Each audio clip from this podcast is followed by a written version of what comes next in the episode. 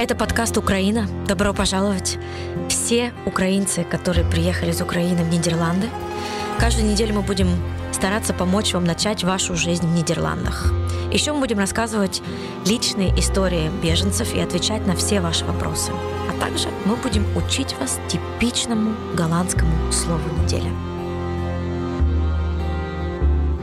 Из практических соображений это шоу будет на русском, украинском и немного на английском языках. BNR News Radio — это полностью независимая национальная радиостанция. И у нас нет никаких связей с государственными или другими учреждениями. Мы здесь только для вас. Меня зовут Виктория Кобленко. Я родилась в Виннице, но с 93 -го года я живу в Нидерландах и являюсь ведущей этого подкаста. Вместе со мной на этом подкасте работает Юля. Юля из Киева, как вам уже известно.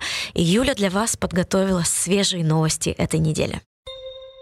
Можливість виїзду з України за внутрішніми паспортами продовжено у зв'язку з великим потоком біженців з України та відсутністю у них можливості швидко оформити закордонний паспорт. Останніми днями активно поширювалися чутки, що покинути Україну можна буде лише за паспортом для поїздок за кордон. Це не так. ДПС України на своєму сайті повідомили, що українців пропускатимуть на виїзд за внутрішніми паспортами. Діти, які не досягли 16 років, пропускатимуться за свідоцтвами про народження або закордонними паспортами. Виїзд за кордон за внутрішніми паспортами доступний для українців незалежно від місця їх проживання в Україні. Значна частина українців, котрі прибули до Нідерландів, вже отримали свої BSN номери, а також відкрили банківські рахунки. Цього достатньо, аби розпочати процес працевлаштування. У зв'язку з цим команда подкасту Україна підготувала низку ресурсів для пошуку роботи чи програм стажування. Refugee Talent Hub об'єднує роботодавців і біженців, що шукають роботу. Разом з роботодавцями вони організовують заходи, які підвищують ваші шанси на ринку праці. New Bees допомагає новоприбулим біженцям знайти своє місце у Нідерландах. Вони роблять це пропонуючи стажування та семінари. Duisend One – агентство з працевлаштування. UA Talents об'єднує біженців, які шукають роботу з роботодавцями. Stage Market показує, у яких компаніях у цьому районі є місце для стажера чи початківця. UAF – це фонд, який займається розвитком студентів та спеціалістів із числа біженців, а також їх інтеграцією на голландський ринок праці. UAF пропонує їм поради, рекомендації, настанови та фінансову підтримку для навчання чи роботи. Всі посилання на ресурси ми опублікуємо у телеграм-каналі подкасту. Система навчання дітей у нідерландських школах різниця з українською, має свої особливості і відмінності. Розберемося з цим. Все починається з початкової школи. Розрахована вона на дітей від 4 до 12 років. У початковій школі 8 груп. Перша і друга групи це класи дитячого садка. Починаючи з третьої групи, діти вчаться читати, писати та рахувати. У групі 8 всі учні повинні скласти підсумковий залік. Результат вказує рівень, на якому учень може отримати середню освіту. Далі вища школа або середня школа. Діти віком від 13 до 16 або 18 15 років ходять до середньої школи. Яка це середня школа? Залежить від результатів, які дитина отримала в початковій школі. Є три рівні: підготовча середня професійна освіта VMBO, старша загальна середня освіта HAVO, доуніверситетська освіта VWO. Також у Нідерландах є таке поняття як перехідний клас. Дітям, які тільки прибули до Нідерландів, часто доводиться вивчати голландську мову, перш ніж вони зможуть піти до школи. Це відбувається у перехідному класі або топ-клас. Перехідний клас призначений для дітей віком до 12 років, які мають піти до початкової школи. У перехідному класі вони здобувають додаткову мовну освіту протягом року. Передусім, початковій школі необхідний ваш дозвіл, щоб перевести вашу дитину в перехідний клас. У телеграм-каналі подкасту ми викладемо для вас посилання на безкоштовні ресурси з українськими книжками для освіти дітей. Юля, благодарю тебя за новости этой недели. Жизнь в новой стране иногда может быть очень сложной. У нас в Бейнер Ниш Радио мы постараемся помочь вам найти свой путь в Нидерландах. Сегодня у нас в гостях учитель украинской школы Ирина Холодюк. Добро пожаловать. Нам показалось правильным задать профессионалу вопросы, которые касаются школьного образования в Голландии. И давай начнем с того, что ты немного расскажешь про себя, как ты оказалась в Голландии, когда, и, ну, собственно, как тебе здесь, и как ты связана с, с обучением. Так, дякую, Вікторія. Я в Нідерландах уже 4 роки. До того була в Україні вчителем української мови літератури. Знаю досить добре систему українську зсередини. І коли приїхала сюди 4 роки тому, я була спрагла дізнатися якомога більше про систему нідерландську е, освітню. Буквально після половини року е, я зрозуміла, що нідерландська система якісна, хороша. Я заспокоїлася щодо майбутнього своєї дитини зразу ж. І е, коли ми е, почали, коли я почала викладати в українській школі джерело е, недільній в Амстердамі, обмірковувала, що ж ми, як же ж ми маємо співпрацювати з нідерландською системою освіти? Чи маємо ми замінювати ті предмети, які вони мають, і дублювати їх українською, скажімо? Математику подавати українською чи географію, біологію. Врешті ми разом з колегами з адміністрацією зрозуміли, що ми маємо доповнювати нідерландську систему освіти. Тобто ми довіряємо, що в нідерландській школі протягом тижня дитина буде багато вивчати важливого, а ми тільки даватимемо предмети про Україну, які вона точно не вивчить в нідерландській системі освіти. І от уже чотири е, роки е, волонтерю в українській школі джерело Амстердама е, працюю в чудовій команді. Є зараз вчителем-лідером, згуртовую вчителів, допомагаю формувати програму, і також входжу до команди дослідник при нашій школі, які е, співпрацюють е, з експертами з України, які знаються добре на українській історії, культурі, та разом з командою ілюстраторів і видавництвом е, дискурсу з українським розробляємо навчальні книги інтерактивні з веселими завданнями, цікавими ілюстраціями для дітей про українську культуру. Эм, я обязательно приведу к вам э, нашего сына пятилетнего. Эм, просимо. Смотри, я с 11 лет проживаю в, в этой стране, и я, ну, я училась сначала в гимназии, потом в университете здесь. Я очень хорошо понимаю, как она работает, какие в ней за и против. Для новых украинцев в Голландии расскажи, пожалуйста, более конкретно, более детально, чем система образования в Голландии отличается от системы в Украине. Так, я спробую зараз провести паралелі. Вони базовані більшості на моєму досвіді як мами.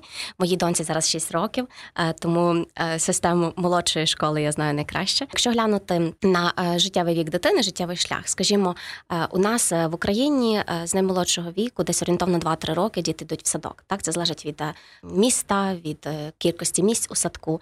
Тут теж все по-різному. Два напрямки: це або дитина йде в daycare, це як садочок на цілий день з трьох, п'яти, шести місяців, і тоді батьки працюють, або десь уже в два два в два з половиною роки дитина йде форшхол. Форшхол це е, ніби як передшкола, щось схоже на наш садочок, але таку старшу групу інтенсивну навчальну.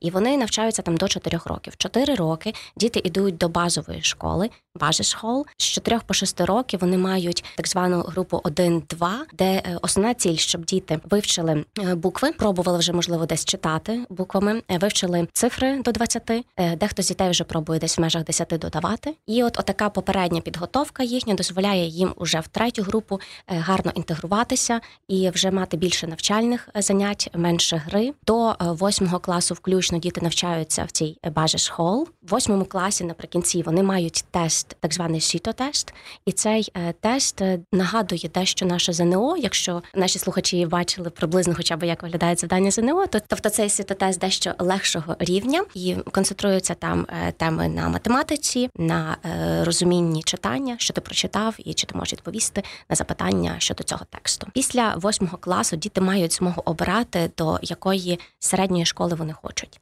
Є ем, звичайні середні школи, вони називаються Middlebury Hall, є гімназії, ліцеї. Від техназіуму, якщо я не помиляюся, тобто можна десь вибрати вже на цьому етапі е, своєрідний профіль, що тобі більше цікаво. Наприклад, що ти підеш в гімназію, ти вивчатимеш більше класичних мов, навіть грецьку, латинську. Тобто, якщо дитина цьому зацікавлена, то вже от у цьому віці кінець восьмого класу. У нас це десь кінець шостого класу. Дитина може вже якось спрямувати певний профіль е, свої, е, своє навчання. І е, починаючи вже далі від Middlebury Hall, цієї середньої школи, Нідерланди дають змогу дітям досить часто змінювати профіль, заклад, підкориговувати до власних зацікавлень, і це насправді те, чим вони пишаються. Їхні вчителі часто на цьому наголошують. І це можливо те, що буде відрізнятися дещо від нашої освіти, тому що для нас в Україні коледж коледжі, скажімо так, не в коледжі, а в гімназії чи ліцеї, там десь у восьмому класі, мало хто йде, десь одиниця тільки з класу. Когда дети пытаются поступить в Middlebury School, им нужно составить список из пяти, по-моему, школ, в которых, э, ну, которые Чего? их фавориты, и потом есть такая типа лотерея, куда они могут попасть. Я уверена, что для людей из Украины, которые сюда приехали, возможно, это работает по-другому, но это довольно странная штука. Не так ли? Так, справді це досить незвичний новий досвід. Я зараз асистую нідерландській школі е, в групі 6-7, і їхня вчителька вже зараз стривожена тим, який буде наступний рік для цієї групи, е, тому що е, дітям треба буде справді скласти список шкіл, які вони хочуть. Тобто, з одного боку, це є гарний індивідуальний вибір. Дитина сама обирає, яка їй школа подобається. Але так, потім багато залежить від лотереї, від того, які результати сітотесту. І з іншого боку, є така інша нова річ, яка не типова для України. Це рекомендація вчителя. Тобто, в кінці школи вчитель каже. Ем, я рекомендую, щоб дитині краще йти на рівень ВМБО, наприклад, а не ГАВО. Що це означає в українських термінах? Орієнтовно можна сказати в коледж, а не в університет. Я рекомендую такий клас, який далі ем, прокладе шлях до університету. Чи навпаки, я рекомендую йти в такий клас, який далі прокладе шлях до практичної освіти. І відповідно поєднання рекомендацій вчителя і і результату сіто дає змогу дитині, е, зрештою, вступити в кращий наступний клас. Давай вернемся к вашей школе, украинской школе. Как люди могут туда записаться, где они могут ее найти?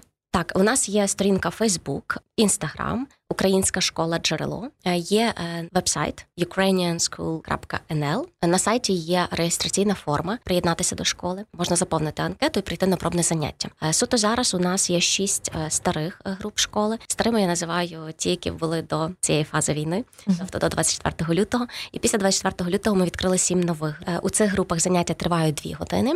Але крім того, маємо одногодинні воркшопи, на які не обов'язково ходити постійно, то можна одного тижня прийти, іншого ні. Якщо ж є охочі з цих ем, е, пробних воркшопів записатися у основну групу, якщо є місце, ми е, записуємо, тоді вже можна відвідувати школу щотижня. Поняла, скажи, а в Голландії е, ви єдинственна українська школа? Ні, власне, до 24 лютого ми мали шість шкіл ем, у Нідерландах: Гага, Амстердам, Ейндговен, Хронінен, Утрехт ніби всі назвала.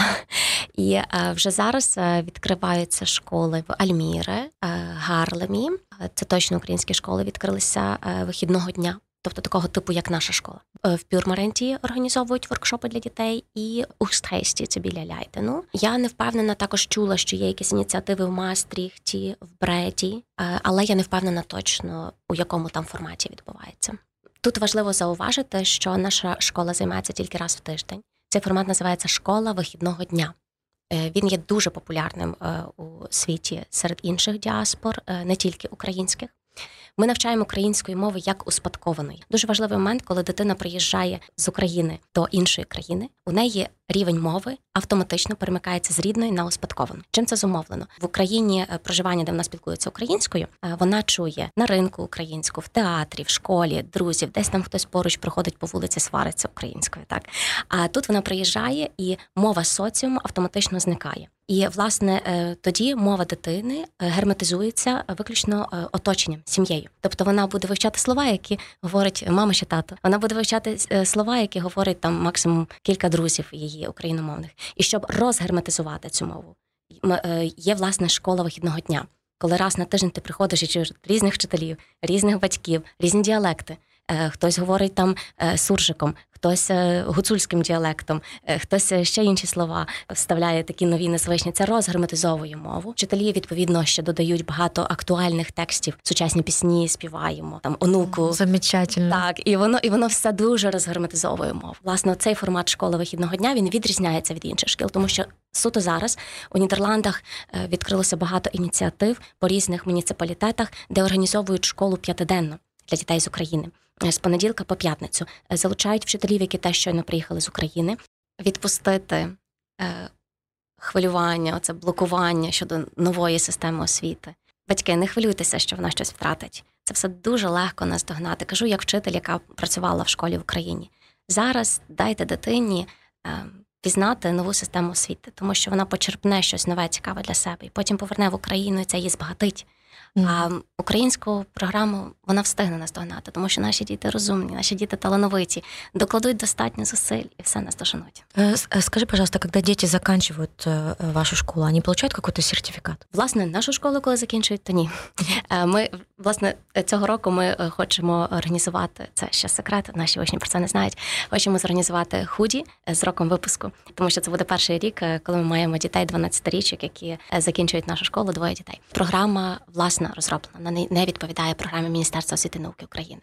Тому е, ми не можемо давати сертифікатів, які би відповідали атестатам українським. Тобто, ця школа вона дещо нагадує гурток. Скажімо, тобто більше такий формат. Але е, в інших країнах е, є школи, які надають такі сертифікати. І ще над чим працює наша фундація українців в Нідерландах саме зараз. Це над тим, щоб українську мову можна було вивчати як іноземну тут і отримувати зарахування от в середній школі. Як ще одна мова серед тих Вікторій, які ти називала, які ти вивчала. Фундація хоче ще українську додати в список як одну із мов. Якщо дитина її знає, вона може собі легко зараховувати як додаткову іноземну мову.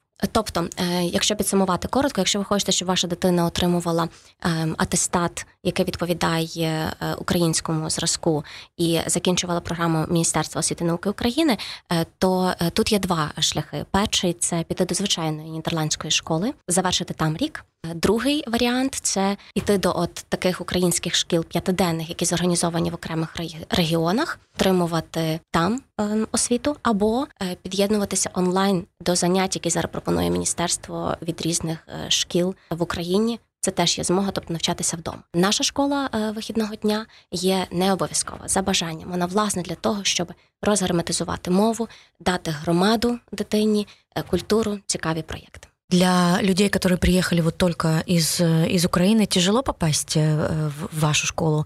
Есть какие-то льготы? Кто за это должен платить? Э, давай так конкретно. Так, э, заняття у нас безкоштовні. Наша адміністрація робить зараз все, що в їхніх силах, щоб назбирати кошти донації від благодійників і ем, допомагати закуповувати матеріали, десь повертати проїзд вчителям. Тобто, так, це це на плечах адміністрації. А заняття для е, новоприбулих е, дітей з України повністю безкоштовні. Щонеділі з 10 до 1 приходьте в гості. Ира, расскажи, пожалуйста, или э, вам нужны э, еще дополнительные учителя? И если из тех людей, которые приехали сейчас из Украины в Голландию, присутствуют учителя, которые, э, у которых нет работы, могут ли они к вам постучаться? Так, звісно, ми завжди відкриті до нових знайомств.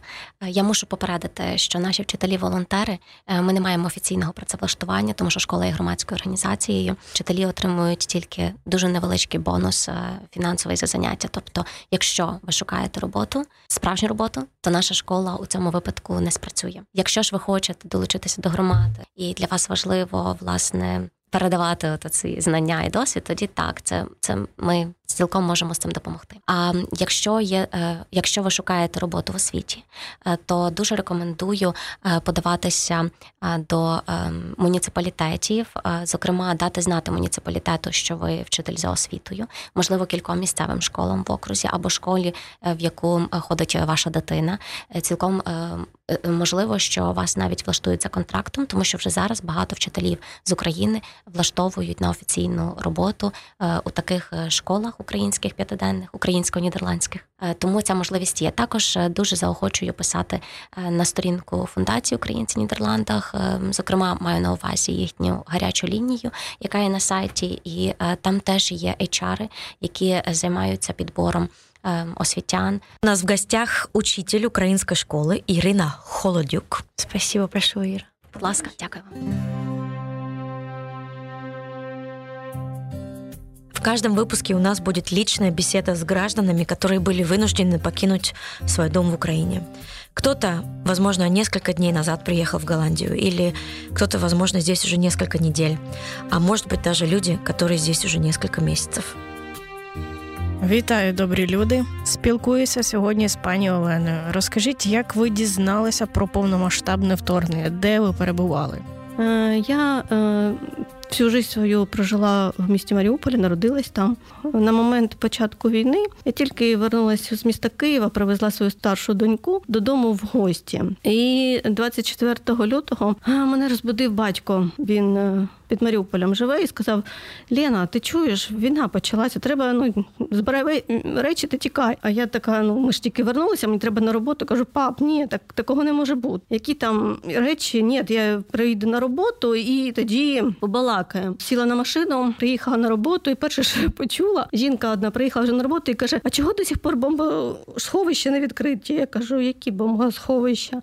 А потім я услышала очень большой взрыв, потому что я работаю в порту понад морем, очень конкретно бахнуло. Первым делом, что я подумала, я заберу людей, которые хотят уехать домой, и просто уеду домой. Потому что я понимала, что действительно отец мой был прав. Я приехала домой, уже тогда были слышны звуки канонады. Первым делом, что я вспомнила, что мне нужно как бы собрать э, быстро деньги какие-то, наличку, банкомат сходить, потому что понимала, что, наверное, будет проблема с этим. Выстояла очередь, банкомат сняла деньги, приехала домой, муж работает на удаленке, говорит, Лен, давай переночуем ну, вроде все нормально. У нас же была как бы такая уже ситуация э, в 2014 году, когда бомбили Восточный, у нас тоже такая ситуация была. Мы понимали, что это может быть разовая ситуация, и все как бы быстро закончится. Э, мы переночевали. В пятницу у мужа тоже были какие-то там совещания на работе, он целый день тоже работал. Я собирать вещи. Тревожный чемоданчик у нас уже как бы собира... собранный стоял возле двери. В субботу утром мы решили выехать однозначно, потому что все-таки бомбило, и как бы слышны были уже ближе эти все разрывы но в субботу мы уже выехать не смогли. Сказали, что город закрыт. Поняли, что ладно, подождем, надо как-то несколько дней пережить. Вспомнили это правило двух стен. Сначала, значит, чтобы была одна стена, желательно, чтобы было меньше стекол окон, а потом другая несущая, чтобы она защищала тебя, если вдруг будет прилет, и стекло, чтобы тебя не поранило. Мы оборудовали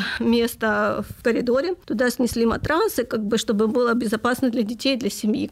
Залишатися було небезпечно. Ви вже міркували про виїзд з міста? Выезжать не было возможности. Стреляли, получается, закрыли город и сказали, что там везде стреляют, и на свой страх и риск хотите едьте, но никто не гарантировал безопасности. Потом начинались у нас воздушные тревоги. Мы это слышали, был интернет, был свет, воздушные тревоги. Мы сбегали в этот свой оборудованный коридор. Но если честно, когда я увидела разрушение, как сносят стены, я поняла, что никаких правил двух стен. Я не знаю, чем нас стреляли, но когда слаживались эти панельные дома, и под этими панельными домами находились люди, их раз, раз просто там расплющивало, это было ужасно. Правило двух стен, оно, наверное, работает, может быть, просто при каком-то там другом оружии, но не про том, которое применяли в Мариуполь. И самое страшное а, начиналось потом, когда уже заканчивалось отоп свет, газ, вода, когда у нас с каждым днем чего-то там прекращалась подача воды, света, у нас начался этот вакуум, когда мы не понимали, что мы вообще, что происходит, что мы, где мы, брошены мы,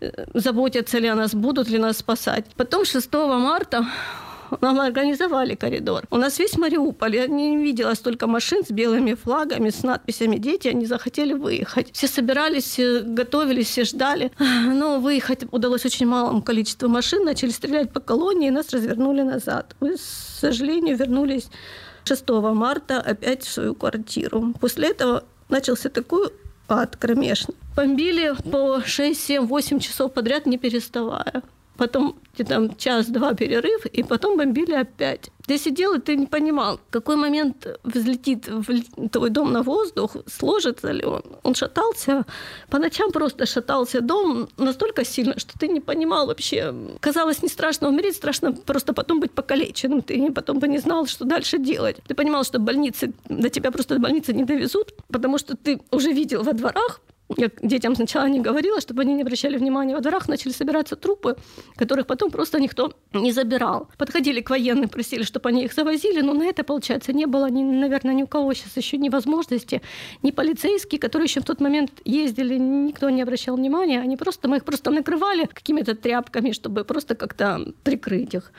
7-8 марта были самые страшные дни. 8 марта бомбили настолько сильно, мы очень долго собирались с мужеством, и 15 числа решили все-таки на свой страх и риск уехать. 14 марта мы узнали, что уехала первая колонна людей. Это колонна людей, просто которые потеряли свое жилье. Их переселили э, в такой большой центр, где приезжали волонтеры, помогали, привозили хлеб, воду. Люди, получается, сидели в подвалах. Потом в это здание тоже влетело, влетел снаряд. Погорело очень много машин. И люди, просто отчаявшись от того, что они уже один раз попали, получается, под обстрел, второй раз под обстрел, они просто сели в машины и просто на свой страх и риск уехали. Когда мы услышали об этом случайно, у меня ребенок, получается, на старом телефоне, где-то прилаживая к бетонному, бетонной стене наушники, услышала, что вчера был первый э, выезд из Мариуполя. Мы быстро нашли своего папу и решили, что нужно срочно выезжать. Поехать, ну, на самом деле, на это место, откуда выезжали вчера, спросить, насколько это реально. Папа наш съездил, сказал, что да, все, быстро у вас на сборы. Очень мало времени, мы быстро собрались.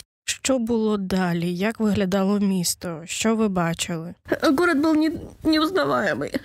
Наш папа сказал детям, Пригнитесь, пожалуйста, не смотрите на этот город, не запоминайте его таким. Это было ужасно. Дома половина, не то что половина, практически каждый дом был выжжен. Дороги были многие от снарядов, ну, не проездные. Где-то стояли разобранные, раз, разбомбленные машины, где-то лежали какие-то снаряды, где-то танки стояли. Это все надо было объезжать. Ты боялся, понимал, что в какой-то момент стреляли, в какой-то момент может прилететь снаряд. Ты ехал, объезжал эти все дома, все эти препятствия, ты понимал, что, блин, во-первых, страшно, шины могут быть пробиты в любой момент твои. Дальше как ехать, непонятно. Многие знакомые выезжали на дисках с Маріуполя, потому що вони просто хотіли жити.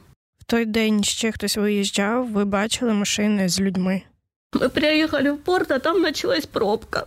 Люди начали со всех мест, получается, съезжать. Они узнали, что только единственный выход с Мариуполя есть это спорта. И получается, спасибо местным жителям, они выходили и регулировали движение. Ну, несколько потоков машин соединяли в одну колонну, они попускали три с одной стороны, три с другой, и так как бы движение продвигалось. Мы до Бердянска ехали 5 часов. В нормальной ситуации Мариуполь-Бердянск это 45 минут, 50, вот так. Переехавши в Бердянск, мы, конечно, попали на блокпост ДНР. Нас переписали, узнали, сколько человек в машине едет, и мы заехали в Бердянск. В Бердянске мы первую ночь выспались, пусть в холодном доме в холодной постели, но мы выспались, отдохнули. На утро мы решили ехать дальше, потому что оставаться в Бердянске, там тоже сказали, что недели только на три хватало у них муки для хлеба. Кстати, про хлеб это просто был ужас. Мы хлеба не видели. Э, ну, недели две точно.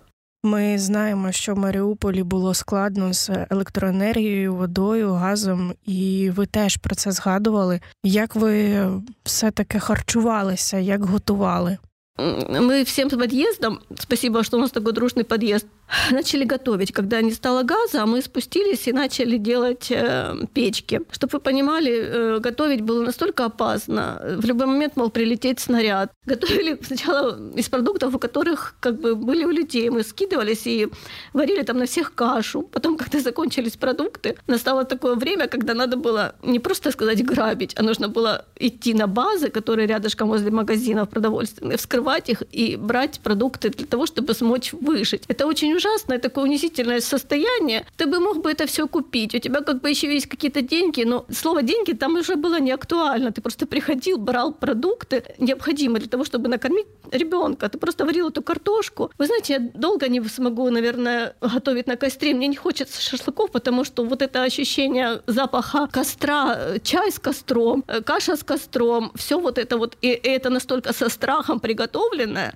З Бердянську куди ви далі поїхали і як ви дісталися кордону України? С Бердянска рано утром точно так же мне позвонил отец, сказал, Лена, надо быстрее выезжать, потому что дорога непонятно сколько затянется. Мы с утра поехали, начинаешь выезжать и понимаешь, что тебе хочется ехать в колонне. Колонна не собирается, люди все стоят понад дорогой, боятся, потому что ну, опасно, ты знаешь, что там ДНР, блокпосты. Э, потихоньку начали ехать. Э, я специально считала 18 блокпостов с Бердянска до Васильевки. Мы, мы проехали. На каждом блокпосту нам останавливали, досматривали машины, задавали какие-то вопросы. Потом после Васильевки у нас было минное поле перед Каменским. Мы два с половиной часа проезжали по этому минному полю очень медленно. Нас предупредили без всяких психов, потому что если будете обгонять, мы потом это убедились на ночью, взрывались машины, мы видели, как взорванные машины стояли. Когда ехали по полю, мы действительно видели по 5, по 7 мин, они прям вот прям видно открытую, что они там есть. Потом, когда мы проехали это минное поле, мы наконец-то поняли, что вот уже, вот наш блокпост, э, мы уже на территории Украины. Мы начинаем... Машин очень много, было около тысячи.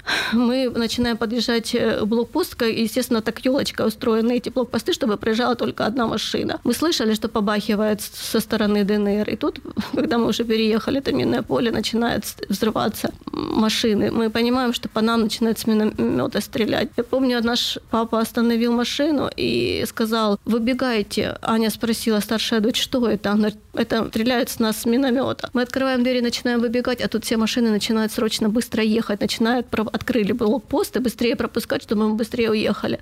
Я держала иконку дорожную в руках, она у меня чуть ли не сломалась на три части, потому что я настолько молилась и просила, чтобы мы были не следующие. В зеркало заднего вида я видела, как взрываются машины. Это было страшнее, чем самолеты в Мариуполе. Потому что самолет ну, летал, и ты, наверное, думал, что все-таки как-то тебя защитит твоя стена, а в машине ты понимал, что полный бак бензина, ну это, это ужас. Що було далі? Я думала, это были самые сложные моменты во всей нашей истории. Когда мы это все проехали, и это все осталось позади. Мы очень долго стояли перед Запорожьем. Мы хотели настолько быстро уехать. Мы не, даже не могли дождаться, когда соберут эту колонну и проведут нас в Запорожье. Когда мы заехали в Запорожье, мы не могли дождаться, когда мы едем до Днепра. Мы не хотели вообще останавливаться ни на секунду. Мы хотели уехать, потому что это было настолько страшно, когда по тебе стреляют, и ты в машине в миномете, ты не знаешь, куда бежать. Объехать по полю, сказали, что там минная, тоже можешь там взорваться. Ну, это просто вот повезет, не повезет. Ну, это ужас. И в тот момент я поняла, что нужно уехать куда-нибудь, увезти детей за границу. Рисковать своей жизнью и жизнью своих детей я не хотела. Э, я выехала с двумя э, дочерьми.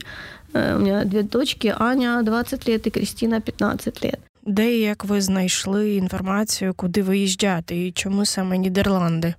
Мы случайно, получается, попали мы в в Днепр приехали, и дня два мы не могли прийти в себя. Ни наш, ни мой муж, папа наш не мог вообще собраться с мыслями, потому что шок был очень сильный. Куда ехать дальше? Все было перепутано в голове. Папа наш работает в Мединвесте, у них в группе случайно ну, написали сообщение, что с Нидерландов волонтеры привезли какую-то помощь, и назад завтра собираются уезжать. Если есть желающие, могут забрать к себе. И мой муж, наш папа, сказал, все, вы завтра едете, без вариантов. Мне будет проще, что вы будете там, будете в безопасности. И вот у нас волонтер был Хервик, он живет в Нидерландах, он нас с собой взял, прилетел, он вообще огромное спасибо ему. Доставил нас до самих Нидерландов, привез нас на, в Амстердам. К себе домой приглашал, мы даже с его женой познакомились, угостил нас обедом, помог даже потом э, после распределения добраться нам до гостиницы, где мы сейчас и находимся. В общем, люди помогают здесь, очень добрые, хорошие люди. Як вам умови тут? Який період ви зможете тут жити? Що, що кажуть власники готелю? Мне очень э, повезло, я считаю, моей, моей семье, что мы попали в этот отель. Управляющий Арьен очень такой заботливый, он организовывает и школу для детей рядышком, и всегда помогает, если ты обращаешься к нему с каким-то вопросом. У нас полный пансион с питанием.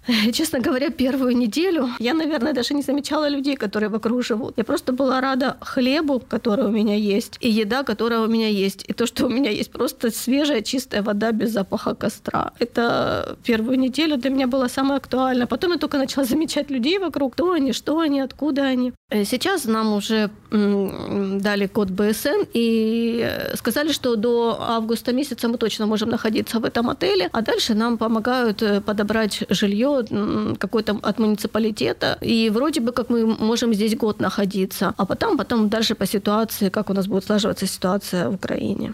Пані Олено, тримаєте зв'язок з сім'єю, яка в Україні? Да, связь у нас с семьей есть. Э, папа наш все время на связи был. А вот с Мариуполя, в Мариуполе у меня осталась свекровь. А, она долго не выходила на связь. У них не было вообще вышки Киевстар. Теперь, потом сначала она купила э, карточку Феникс, она с него начала нам звонить. Звонила и говорила, что все как бы нормально.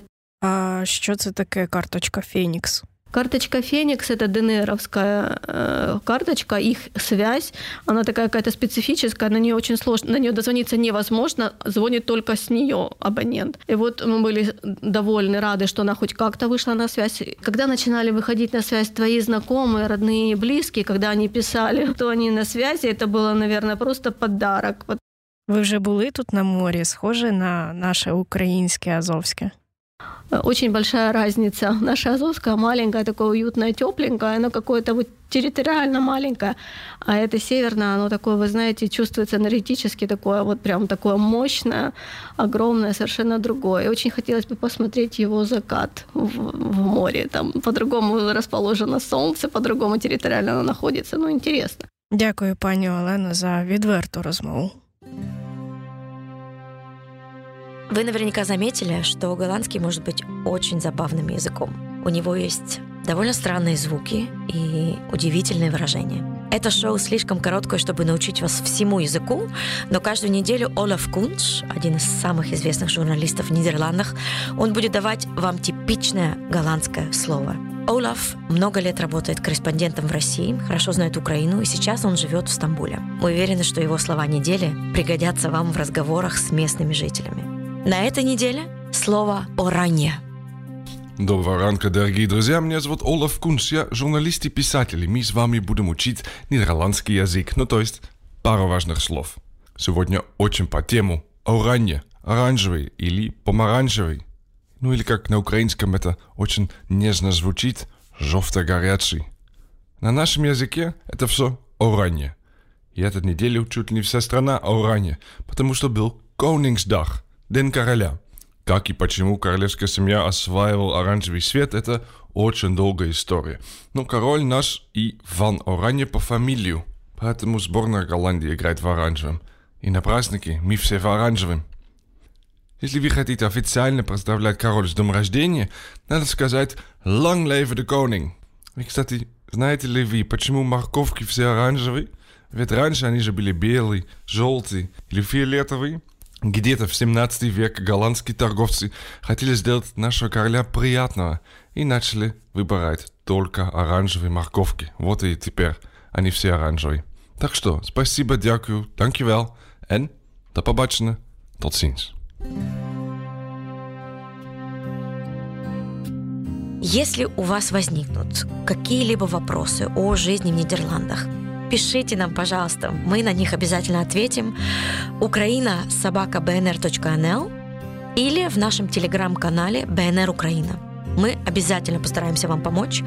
Спасибо, что нас слушаете. Мы делаем этот подкаст для вас, чтобы вам как можно легче можно адаптироваться здесь, в Нидерландах. Берегите себя. Все буде Україна.